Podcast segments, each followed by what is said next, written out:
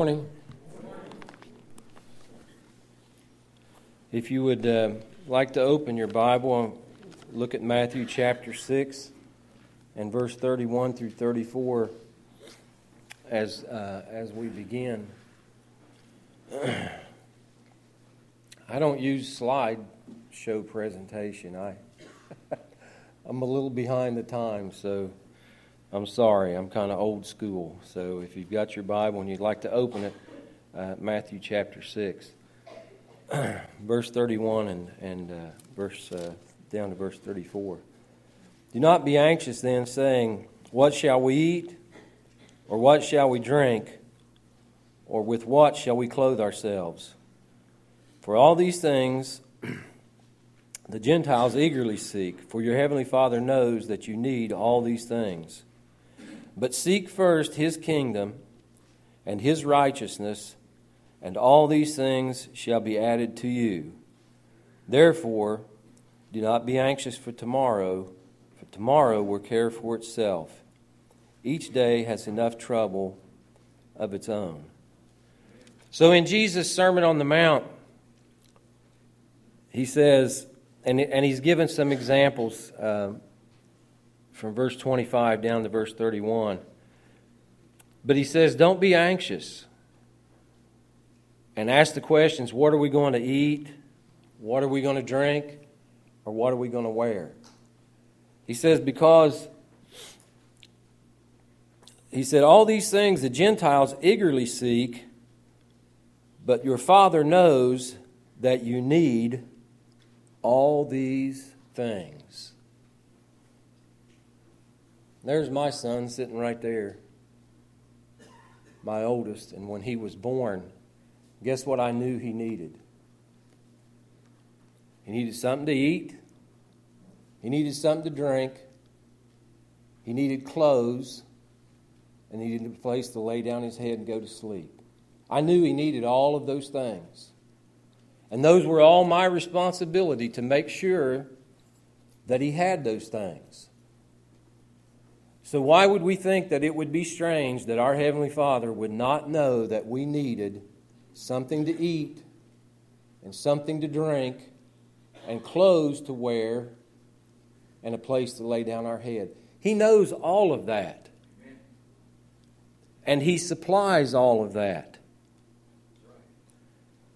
Look what He says in verse 33 Seek first His kingdom and his righteousness, and all these things shall be added to you. David said in the Psalms, he said, I was young, and now I'm old, and I've never seen God's servant begging for bread. He said, I was young, and now I'm old, and I've never seen God's servant begging for bread. But what happens to us as we live life, we get, we get caught up in life. And we have, we have these wants and we have these desires.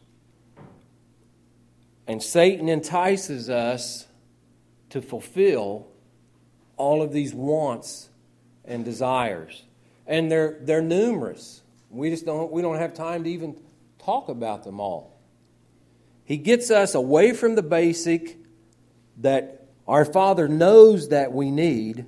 There was lots of things probably Gabe wanted growing up that he didn't get.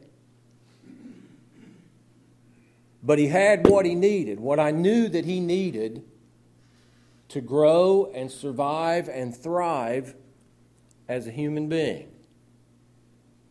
And there's Zach, and he had the same thing, and Heather's gone. They had the same thing what they needed food, clothing, and shelter. And the thing that I tried to teach them next was to seek first God's kingdom and His righteousness. In everything that I did, I tried to teach my children to seek first. First not second, not next, not maybe if you got some time left over. first.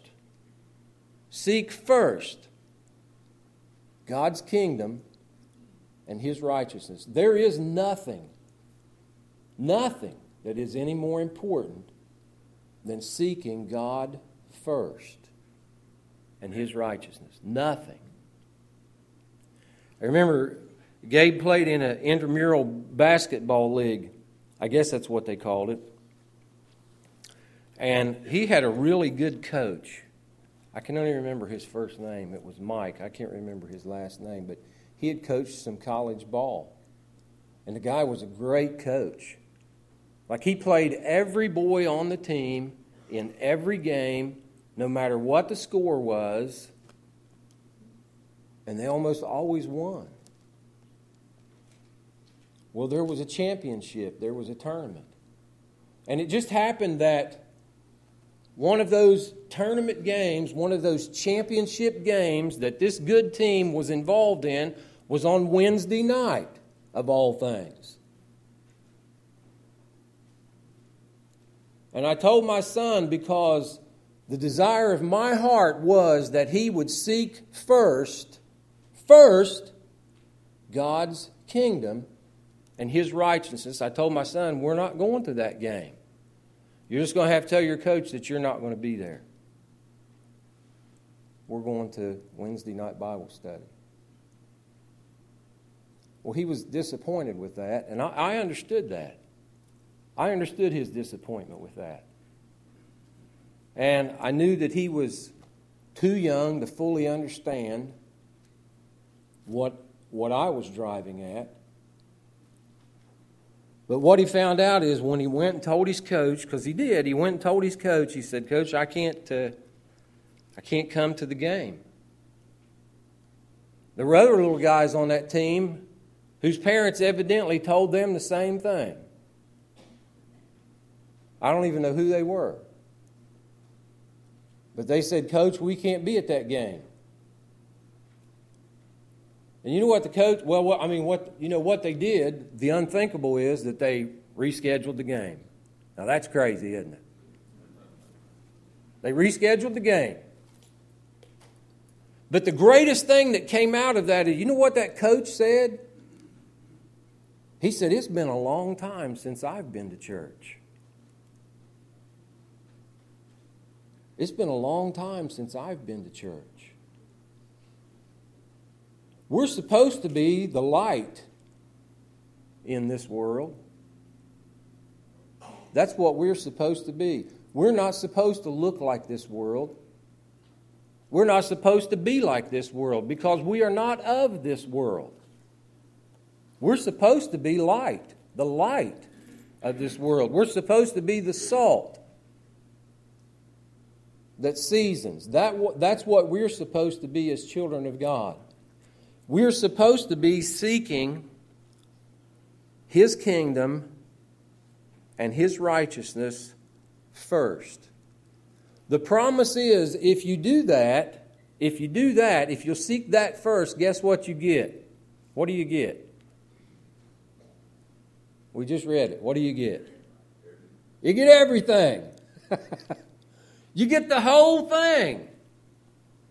Everything that people are running around grabbing and grasping and spending all of their time, you get the whole thing. When you get that part right. You ever heard the saying, don't get the cart before the horse? Young people, there's a lot of young people sitting here now don't even know what that means. Don't get the cart before the horse because the horse pulls the cart. If you get the cart before the horse, it's backwards. It doesn't work. The horse pulls the cart. First things first. Don't count your chickens before they hatch. Why? Because they might not all hatch then you're going to be disappointed. Seek first his kingdom and his righteousness, and all these things shall be added to you. Only you can answer these questions. How much of your time, How much of your time? And we all have the same amount of time. We all get 24 hours in every day. And we also get to make the decision about how we use those 24 hours. Some of that time we sleep. Some of that time we sit down and eat. And then the rest of that time we make the decision. You think, no, I have to go to work. Well, that's a decision that you make. I make that decision every day. I get up and go to work. Been doing it for 40 years. Yeah, that's part of your day. But then you've got the rest of that day, and, and we make decisions. How much of your time do you read and study God's Word? Just be honest. I don't, I don't want anybody shouting out answers, but just be honest with yourself right now how much time you spend reading this book and studying it. I know there's people sitting here who their answer is zero. Their answer is zero. I spend no time because I don't have time. I don't have time to do that. How much time do you spend in prayer? Do you pray every day? Do you pray multiple times during the day? Do you pray once a week? How much time do you spend in prayer? What about your money? Where does your money go? Where do you spend your money? What's important to you to do with your money, which is not your money? It's God's money because it comes from Him. What do you do with your time? How much, what, do you, what do you do with your time? How do you spend your time? What about worship? How much time do we spend in worship? Compared to what is going on in our world and compared to the time that we spend in our world. You know, the, the question, I got a question written at the bottom of my paper here I'd like for you to think about. And that question is, is I, I know that this is a this is a subject that that that preachers talk about. It's been preached on and talked about, and people don't like to hear it because it stirs up things. It stirs up guilt, and it stirs up I should be doing this and I should be doing that, and that's none of their business. And I, I know all of those emotions that come with it. But here's the question: When do we want God there for us.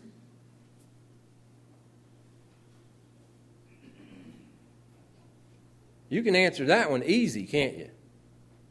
I want God there for me instantly, on demand, all the time. That's when I want God there. I'm having trouble with that microphone. That's when I want God there for me. I want Him there all the time. I don't want Him asleep. I don't want him off on his job. I don't want him off at some sports event. I don't want him off fishing. I don't want him off hunting. I don't want him anywhere. I want him there right now on demand when I need him. Because I'm afraid. I'm afraid. I'm sick. I'm worried. I don't know what to do. It's all a mess. I need him and I need him now.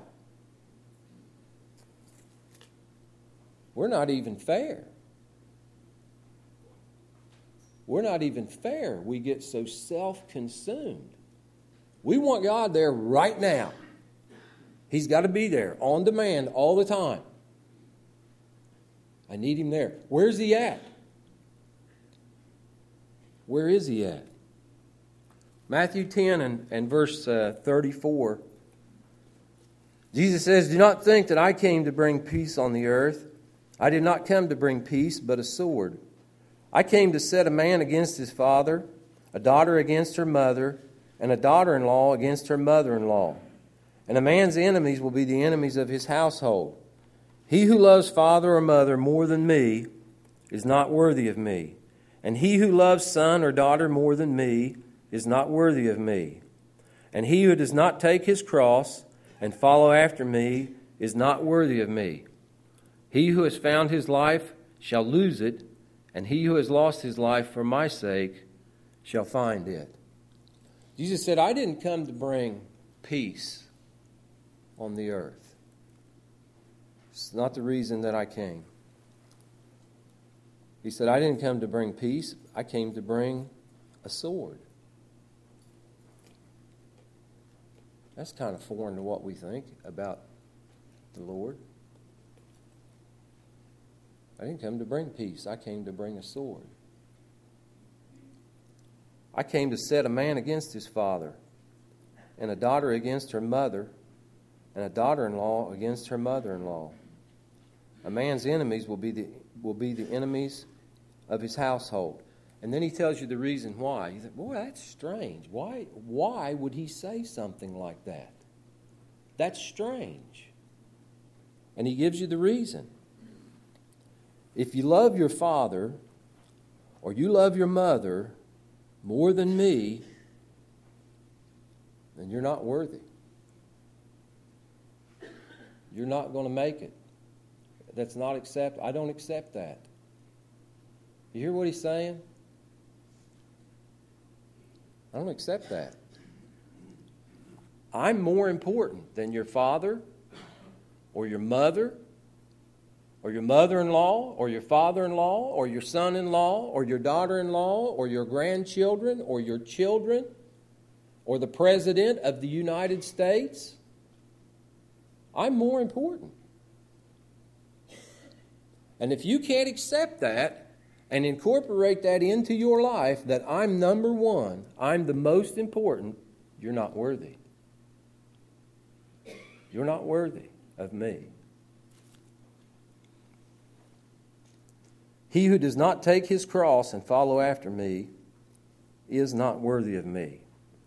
He who has found his life, guess what? You're going to lose it you don't get to keep it. But if you'll lose your life for me right now, then for my sake, you will find it. There's a, there's a, there's a time coming when there will be no time. We've, we've got on our, our board out front, our sign out front, it's appointed unto men once to die, and after that comes the judgment day. On that day, when everything becomes certain, signed and sealed and delivered, will be the day that we will know either the joy of having put the Lord first or the sorrow of having lived in this life and putting things before him. He's not going to accept it. He won't accept it. And remember, keep, keep in your mind while we're talking about, we don't accept it. We want him there now all the time, first, every time. That's when we want him. We don't want the answer tomorrow. We want the answer now. We want it now. And yet, we fail at giving to our God. We call him our God. We call him our King. We call him our Lord. I love those songs Sean sang this morning. Didn't even know what I was going to talk about. We say we bow down. At least we did in the song. We say we bow down. But we have such, such trouble bowing down, such trouble putting God in first place. 2 Corinthians chapter uh, 11 and uh, verse 2 and 3.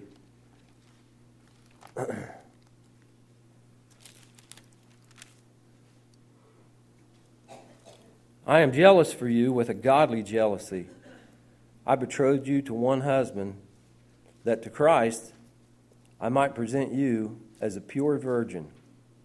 I am afraid lest as the serpent deceived Eve by his craftiness, your minds should be led astray from the simplicity and purity of devotion to Christ. Paul tells the Corinthians, he says, I'm jealous for you with a godly jealousy. I betrothed you to one husband. You know what that means? I betrothed you to one husband. You talk, you talk to young people today, and, and you get in uh, uh, when they're when they're talking about getting married, and uh, if you pull out that old traditional wedding ceremony, they're like, I'll look at them and say, "Do you know what that word means?" No. They don't know what that word means. Most people don't know what that word means. Most people just said it when they got married because that's what you say when you get married.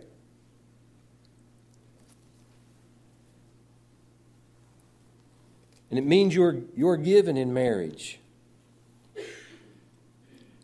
to one husband or to one wife. You're promised in marriage to one husband or to one wife. And it is unacceptable if you go into another man or another woman. We do not accept that. We don't accept that because it does all kinds of things to us emotionally and spiritually. We don't accept that. And our world is really messed up right now because of that. Because we, we've just lost that. We've let Satan take that and beat us to death with it. We've let him take that and just beat us to death with it. And so, because it is almost meaningless anymore, this concept of being promised as a bride to Christ is so hard for this world to understand. And we're just willing to trot off anywhere all the time. Just anywhere that we want to go, all the time. Well, he'll understand. Well, it's okay. I don't think I'll go to hell for just one time.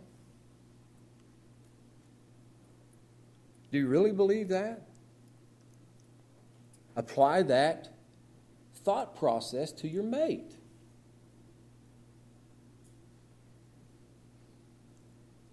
I know with my wife that it's not okay if I just trot off one time. That's not okay.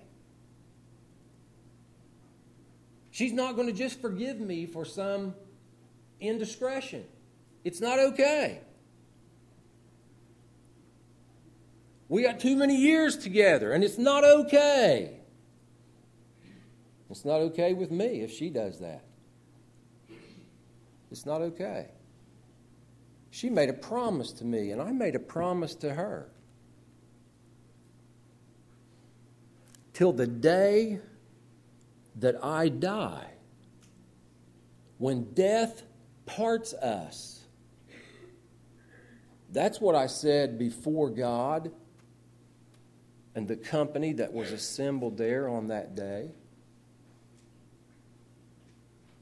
That's what I said. I made that promise to my Lord. I made that promise to my Lord. You're, you're my Lord. You're number one. I can't thank you enough for what you've done for me. You're first.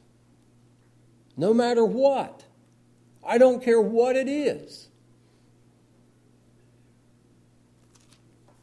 I remember looking two supervisors right in the eye, and not in anger, but, but they were demanding from me something that I would not give. Seven days a week. I already worked six days a week for years. I would not give the seventh day. And it wasn't because I already worked six days. That wasn't the reason. The seventh day happened to be my Lord's day. And I wouldn't give it. And I remember, I remember looking at my supervisor and I said, I just can't do that. And I had a career. I was probably 20 years or more into it by then. I just said, I can't do that. I won't do it. My God is first, my family is second, and then there's this job. And I'm sorry. If that's not adequate, I know that my God will provide something else for me. And I believe that He would. I said that twice. It never ended up bad. You know why? Because of what Jesus said in His Sermon on the Mount, what we read when we began. If you seek me first, then you'll have all this other stuff. You'll have all this other stuff if you seek me first. I'd like to tell you that I'm righteous, and I, I hate to even share those stories because it sounds like bragging. And I don't mean it that way at all because I'm not righteous except by the blood of Jesus Christ. I'm trying to tell you that if you will seek the Lord first with all your heart and all your soul and all your mind and everything that you have in you, all of his promises are true.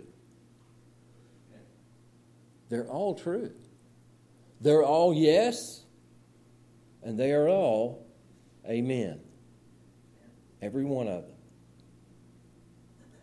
But if you go about it some other way, and you're out there trying to find your life and dabble in this and dabble in that and run over here and this. I'm going to get back to church. I'm just missing this Sunday. A lot of you here might remember uh, might remember Jack Jennings, and he worked he worked for the city of Portsmouth. And he told me one, and he had he had some different jobs there, but he told me one time. He said, I got paid to hunt groundhogs. I'm like, okay. like, I got to pay city tax, and I don't live down there, okay? And I resent it with everything in me. I, I resent it with everything in me that I have to pay city tax in the city of Portsmouth, and I don't work. I don't live there. I just work there. I hate it. And now I got one of these workers telling me, oh, I got paid to hunt groundhogs on the flood wall. I'm like, what?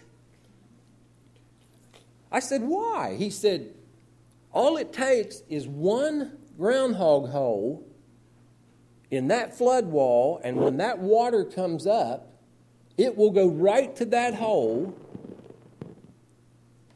and just wash it clear out until that flood wall is no longer there. You see the significance of that statement? It's just one time. All it takes is one time. As soon as you punch a hole in your already struggling faith, guess what happens to that hole? It just begins to erode. We wonder all the time what happened to people? Where are they at? What happened to people? Where'd they go? Guess what? Maybe what should have been first in their life was not, and it's nobody's fault except theirs.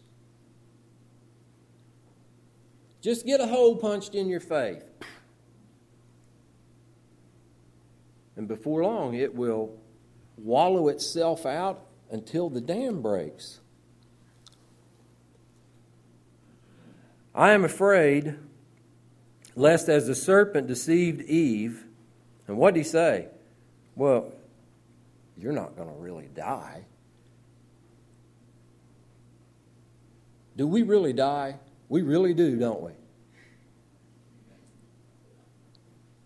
Only the, only the serpent, Satan said, You won't really die because God knows that in the day you eat that fruit, you're going to become just like Him. You're going to be able to discern, to know the difference between good and evil. And when she looked and saw what? That, man, that's some nice looking fruit. And I bet it tastes good. Plus, I'm going to gain all this knowledge of good and evil. She did the unthinkable and reached out her hand and took a piece of that fruit ate it and gave it to her husband. And what happened? Man. Hell and damnation was brought upon mankind. By such, in, in our mind, a simple, seemingly simple little act of reaching out your hand and picking a piece of fruit and taking a bite out of it. I am afraid lest as the serpent deceived Eve by his craftiness, your mind should be led astray from the simplicity and purity of devotion to Christ. That's what I'm afraid of, too. I'm scared to death of that, for me and for you. Scared to death of it. Just like Satan deceived Eve by his craftiness, that your mind or my mind should be led astray from the simplicity and purity of devotion to Christ. Do we all have to be here tonight, Sunday evening service? Are we going to go to hell if we don't come? I don't know, but I'm going to tell you what, I'm not going to find out. I don't come out of guilt anymore anyway. I come because I want to be here. I, re- I really want to be here. I come to Wednesday night because I want to be here. I come because I bow down to my Lord and my God who has done so much for me and blessed me beyond my wildest dreams. That's why I come. I don't come because I'm afraid. I don't come because I feel guilty. I come because I want to. I, I just, I'm here because I want to be. And I know a lot of other people are too. Ephesians chapter 5, our scripture reading in um, verse 22 uh, and down to verse 23. And I just want to read, reread uh, verse 31. This cause, for this cause, a man shall leave his father and mother, and shall cleave to his wife, and the two shall become one flesh. This mystery is great, but I am speaking with reference to Christ and the church. There's two causes sitting out here in front of me, right over there. My two wonderful daughter in laws. But I lost my sons because they did exactly what they'd been taught. They left their mother and their father, and they joined themselves to their wives, and those two became one. I didn't have anybody cut my grass anymore. I didn't have anybody take out my trash. I had a good arrangement. I said, Boys, I'll get up early in the morning and I'll do the feeding and everything. You guys do it in the afternoon. Well, by the afternoon, I was really tired, and it was good to have some. Now I just I do it early in the morning, and I do it in the afternoon, and I cut my grass, and I take out my trash, and I do all that other stuff. Because some pretty little girl had to come along and take my boy. You quit laughing. You got one. It's going to happen. but it's good. That's the way that God said it should be. Guess what he wants from us? This is a great mystery, Paul says, but I am speaking concerning what? Christ and the church. We can see it played out and we know that it works, and why do we refuse to give in to it? Leave your father and leave your mother Leave this world and all of the things that are pulling at you and do what? Be joined to the Lord Jesus Christ. That's what he wants. And he's not going to accept anything else. Any, anything else is, is nothing to him. We will not accept it. And I hope when you go away from here and you try to think on this just a little bit, that you will think about I don't accept it. Why do I expect my God to accept it? It's not okay. It's what I want to do. I'm doing what I want to do here today. And God can just take a back seat for a while. He said, No, I'm not taking a back seat. I'm not in the back seat. I'll never be in the back seat. If you think you can put me in the back seat, we're not in the same vehicle. I'm not there. I'm number one. I'm first. First place or no place at all. First place. And he deserves first place. He deserves me. He deserves you. He deserves everything in our life. He deserves first place because He's given what I would never give. I'd never give you my son. Never. For anything. For no reason on the face of this earth would I give you my son in your place. I wouldn't do it. I can't understand it. I have grappled and wrestled with that my whole life trying to understand the gift of God's Son because I wouldn't do it. I just couldn't. I'd give you me before I'd give you my son. But God didn't even do that. He made such a sacrifice that when you sit down and you examine it and you open your heart, you cannot understand it. You can't understand it.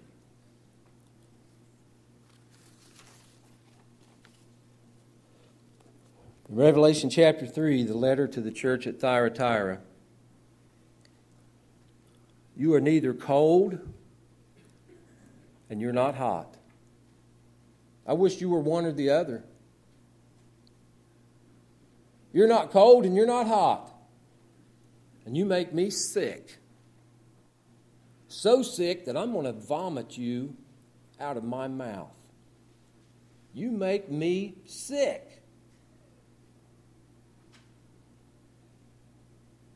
I don't want it. I want you cold or I want you hot.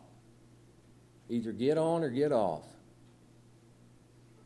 Cold or hot. Number one, first, or nothing at all. And Joshua said to the people,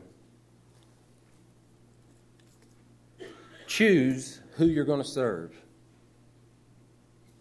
Either the gods, which were not gods, of all these people around here, and who your father served, and you know where that got them. We don't have time to go into that story. Or Choose this God. Choose the God. He said, make your choice today. And there's people sitting here among us that need to make a choice today. Today. And you will make a choice today. You'll make a choice today. You'll either make a choice for God or you will make a choice against Him today before we leave here. Joshua said, Choose today who you're going to serve. But as for me and my house, As for me and my house, we will serve the Lord. Man, wouldn't our country be great if we could all stand up and say it and truly mean it? That I serve the Lord. I don't care what the circumstances or what the situation is, I'm going to serve the Lord. Choose today. If you're here and you're not a child of God, if you would come and confess Him before men, before this group, if you're willing to be baptized, immersed into Christ, it is there that God applies the blood. It's nothing that we do. You're raised up a new man, a new person. You receive the gift of the Holy Spirit and you can go on your way rejoicing. And if you need the prayers of the congregation for anything, then you have an opportunity. But choose today. You're making a choice one way or the other.